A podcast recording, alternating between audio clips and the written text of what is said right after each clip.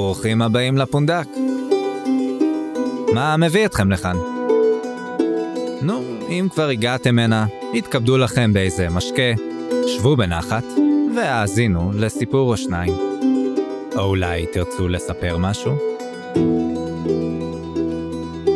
והפעם בפונדק הנשמות. משהו קטן וטוב. מאת יונתן צוריה.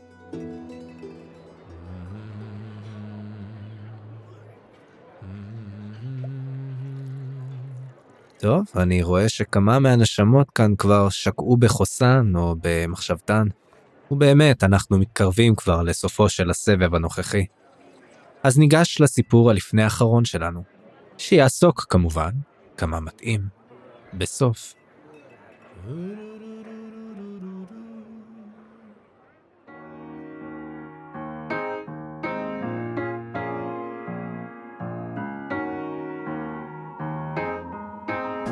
זאת המצאה ישראלית, את יודעת? אמר המוכר בחנות ברחוב קינג ג'ורג' בירושלים, כשהוא קלט שאני מגניבה מבט למכונה. או כן, ההמצאה הישראלית הגדולה שתשנה את האנושות. ההמצאה הישראלית הגדולה שכל העולם משתמש בה, חוץ מהמדינה הפרובינציאלית והיהודית פחדנית שלנו.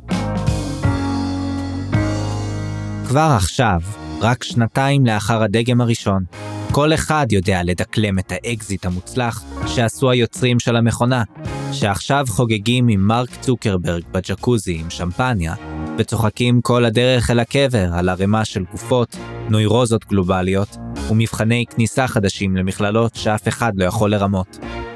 המכונות, כך קוראים להן בארץ, שם נקי, מסובן, מכובס. ההמצאה הישראלית הדגולה של המאה ה-21. אתם יודעים, ההמצאה הדגולה שכמעט נזרקה לפח בגלל שמחקרי שוק הראו שאין קהל לזה בארץ. מזל שהם החליטו לבדוק את השוק בחו"ל. כמובן שכאשר המכונות נחנכו והעולם התחרפן, אז גם הקהל הישראלי, שמעמיד פנים שהוא עומד בקצב של ארצות הברית בכל הנוגע לאג'נדות פוליטיות, טרנדים אופנתיים וסלנג טכנולוגי, היה חייב מכונה בארץ. ובתל אביב, אשכרה הביאו חמש מכונות, והרגישו ממש בשיא הקדמה. להשוואה, מספרים שבחלק מהשכונות בלונדון יש חמש מכונות בכל רחוב. בזמן שכל העולם מתעסק בשאלות מוסריות וניסיון להכניס את המכונות כחלק מבדיקת לידה, בארץ עדיין מדשדשים מאחור, ובקושי מכירים בקיומן. חבר שלי אומר שזה בגלל שכולם פשוט פוחדים לקבל שואה. לא שיש מספרים רשמיים לנתונים האלה בארץ, אבל המספר הכי קרוב למאומת שיש על כמות האנשים שהשתמשו בחמש המכונות המהוללות אחרי החודש הראשון, 5,000 איש. אותו המספר שמדווחים שמכונה בהודו עושה ביום. מסתבר שאפילו לקהל החילוני מעודכן ליברלי יש את הגבולות שלו. או מה אני יודעת? אולי יש הסבר אחר. זה לא יפה להכליל, אני יודעת. מה שאני מנסה להגיד זה שאפילו בוועדת המדרוג של עיתון הארץ, זה הופיע בנמוך ורע. אבל היו עוד כמה מאמינים שוטים שהאמינו במכונה ובסגולות הכלכליות שלה, ושהתעקשו להביא דגם אחד לירושלים.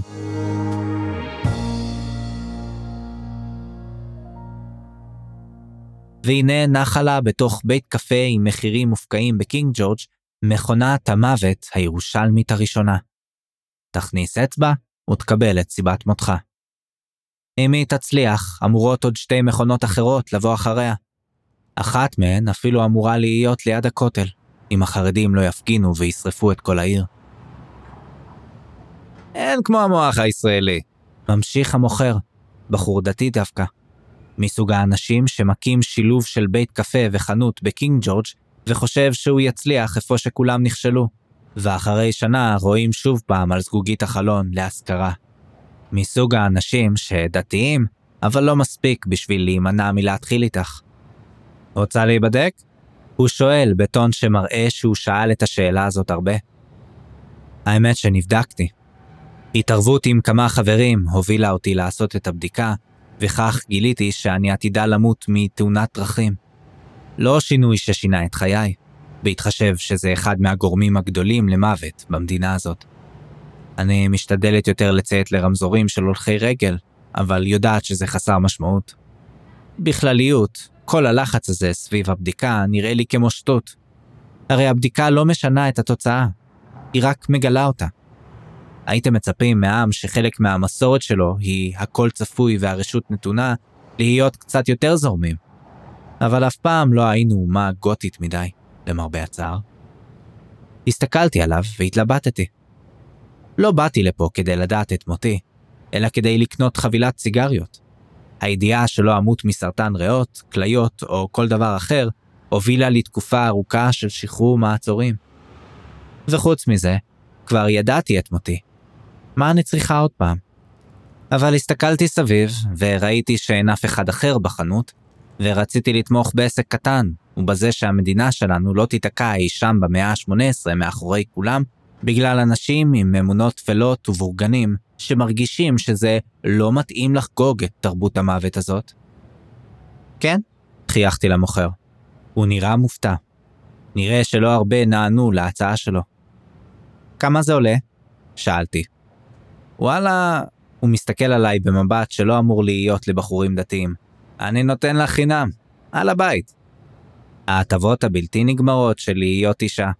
לגלות איך אני הולכת למות. עוד פעם. המכונה נחה לה באמצע החנות בית קפה, ונראתה בדיוק כמו כל מכונה אחרת. שחורה, חלקה, בגובה מטר וקצת, עם מסך מגע שיש עליו כפתור התחל ושני חורים. אחד להכנסת האצבע, והשני להוצאת הפתק. אני לוחצת על התחל, לוחצת על עברית, מאשרת את כל התנאים בלי לקרוא אותם, ואז מופיע המסך עם האנימציה שמורה לי להכניס את האצבע. אני מכניסה ומרגישה דקירה קלה. המסך מראה שעון מסתובב, וכיתוב על המסך טוען שהוא טוען מידע. ולבסוף נשמע דינג. המסך משתנה, והכיתוב עכשיו מראה שהתחזית מוכנה, ופתק קטן יוצא החוצה מהחור השני. אני לוקחת את הפתק ומכינה את עצמי לשחק אותה מופתעת מהתוצאה. על הנייר, משהו קטן וטוב. מה? אני אומרת בקול רם. חצי שעה לאחר מכן אני יושבת ושומעת את המוכר צועק בטלפון בשירות לקוחות של המכונה. אני מסביר לך שיושבת כאן בחורה שרוצה לדעת איך היא תמות, והמכונה הארורה שלכם פולטת לעשירים של משינה, ו-20 דקות אתם משחקים לי ב... כן, אני רוצה לדבר עם האחראי שלך. לא, אל תשימי אותי על... הוא מוריד את הטלפון ושם אותו על רמקול בשנית. המכונה המעצבנת הזאת. הוא מסתכל עליה ובועט בה. הוא מתיישב בכיסא מולי בשולחן. הפלאפון מנגן מוזיקה שמחה למדי בשביל שירות לקוחות לחברה שמוכרת מוות. הוא מסתכל עליי ומנסה להקרין דרך פניו, יהיה בסדר. במהלך החצי שעה הזאת הספקתי לצעוק עליו, עליי ועל עובר אורח מסכן שנכנס לקנות פחית קפה קר. יש התפרקות רגשית מסוימת כשהמוות שלך, חלקיק הוודאות היחידה שעוד הייתה לך לגבי העולם, חומק לך בין האצבעות. אני יודעת שיש תהליך מסוים להתמודדות עם אבל, אבל אף אחד עוד לא המציא אחד כזה להתמודדות עם אבל על אבל. אם נצטרך להקים אחד על בסיס מקרה הבוחן שלי, אני מניחה שהוא יהיה התייפכות, צרחות, שתיקה, קפה, התמקחות עם שירות לקוחות. להגנתו, בעל העסק יתמודד עם זה היטב. את יודעת, הוא אומר וקוטע את חוט המחשבה שלי, בעודו שולף טבק ונייר גלגול, ומתחיל לארגן לעצמו סיגריה. רק עכשיו אני מבין. כשניסיתי את המכונה אתמול, יצא לי חלליות. ונגנבתי, את יודעת? חייזרים וכל החרא הזה. חשבתי לצאת עם זה לתקשורת. הוא מסתכל עליי לראות שאני מבינה על מה הוא מדבר, אז הנהנתי בראשי. חשבתי שגיליתי את הדבר הבא, שאני עכשיו מפתיע את כולם, השם שלי בהיסטוריה. עכשיו אני מבין שזה סתם השיר המחורבן של סחרוף. לאחר עוד רבע שעה, המוכר עדיין צועק, אבל נשמע כאילו הם שולחים אנשים לבדוק את המכונה. אבל הוא כבר הספיק להתעצבן, ועכשיו הוא רוצה שישלחו מכונה חדשה במקום. כזאת שנבדקה ושהם יודעים שהיא עובדת. הם עדיין לא יודעים את זה בצד השני, אבל הוא הולך לקבל את מה שהוא רוצה. בינתיים, שתי אמריקאיות צעירות נכנסות. Is this the place with the machine of death? שואלת אותי אחת מהן, עם שיער בלונדיני ומראה של מישהי עם מעט צרות בחיים. No, no, מסנן המוכר, ומוריד לפתע את הפלאפון. He's broken, come tomorrow. הן נראות מבואסות. אני מנסה לנחם אותן. It went crazy, it doesn't give out results, just song titles. אני מסבירה באנגלית עם כמה פחות מבטא שאפשר. לא נראה שהן השתכנעו. אולי הן חושבות שזה עוד אחד מהשיגועים של ישראלים שמנסים לעבוד עליהם. Can we try it? אומרת החברה שלא דיברה עד עכשיו. זאת עם השיער החום ומשקפי השמש. אני מסתכלת על המוכר שמפנה את הגב אלינו, וממשיך לצעוק בטלפון. אני לוקחת סמכות ואומרת, Go ahead, but it's broken. האמריקאיות מתקרבות למכונה ומצחקקות להן בהנאה, בעודן לוחצות על כפתורים ומכניסות אצבעות. אני עוד שומעת אחת מהן אומרת לשנייה, I'll bet you get like butt cancer or something. וחברתה אומרת לה לסתום. המכונה עושה את הדינג הראשון, אבל חברתה מבקשת שתעצור ולא תראה, כדי שהן יסתכלו ביחד. דקה עוברת, ודינג שני נשמע. אחת מהן אומרת, Okay? Now. והן הופכות את הפתקים שלהן בהתאמה, ומסתכלות עליהם מבולבלות. אני מסתכלת בציפייה לראות מה הן קיבלו. What did you get?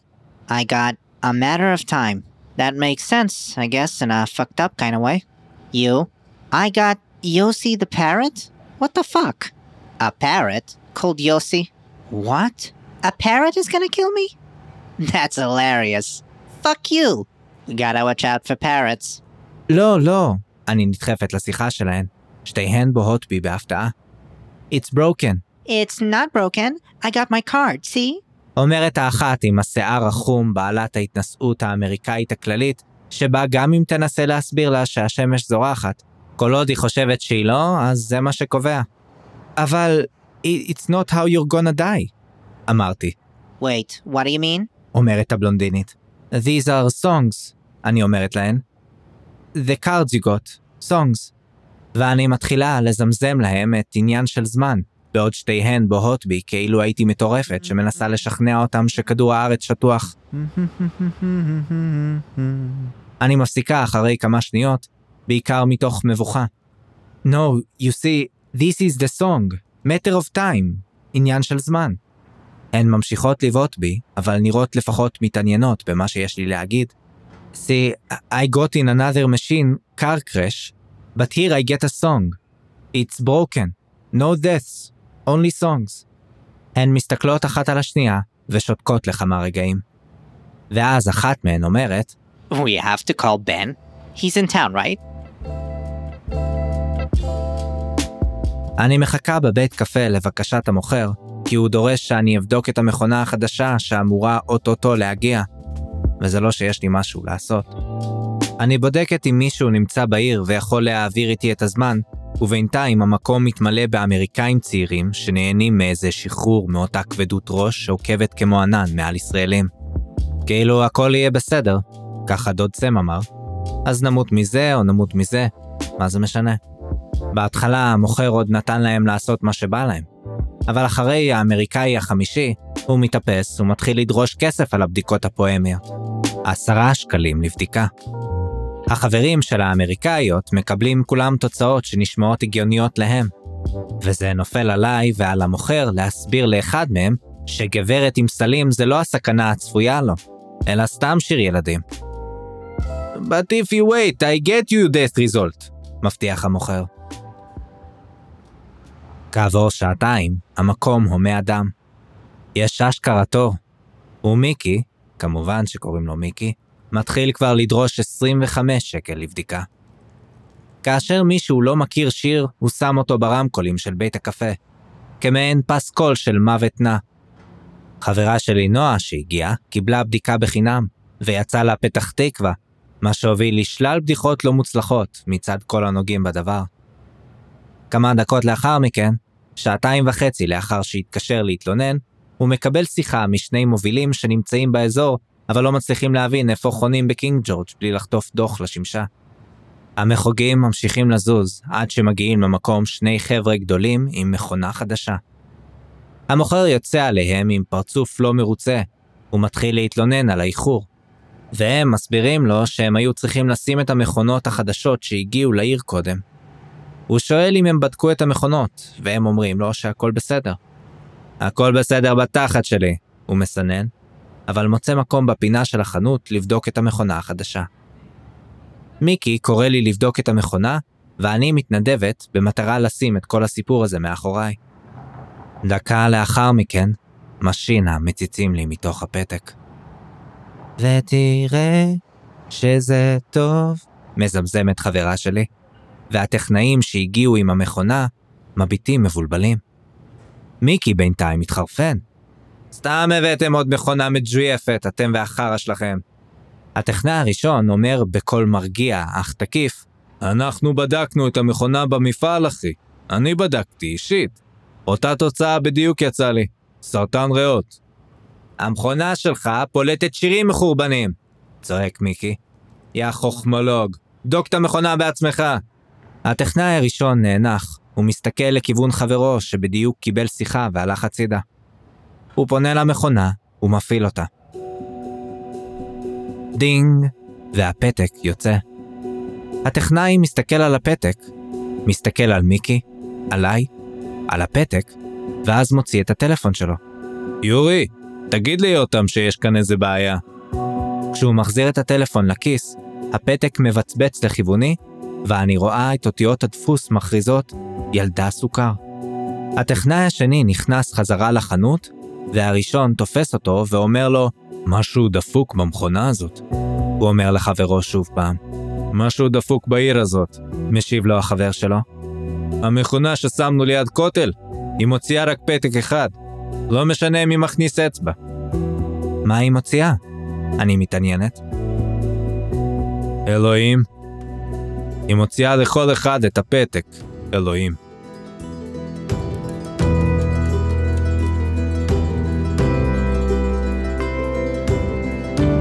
תודה שהאזנתם לעוד פרק של פונדק הנשמות.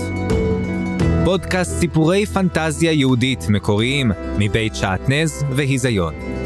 לדיונים, יצירת קשר, מעקב ותמיכה, חפשו את הלינקים בתיאור הפרק. יוצרי הפודקאסט, דניאל פידלמן וחיים גורוב גלברט. מגיש ועורך הפודקאסט, חיים גורוב גלברט. תודה מיוחדת ליוצרי ויוצרות שעטנז שחלקו איתנו את הסיפורים ששמעתם. לינקים לדפיהם יימצאו גם הם בתיאור הפרק. ועד הביקור הבא שלכם בפונדק, להתראות, נשמות.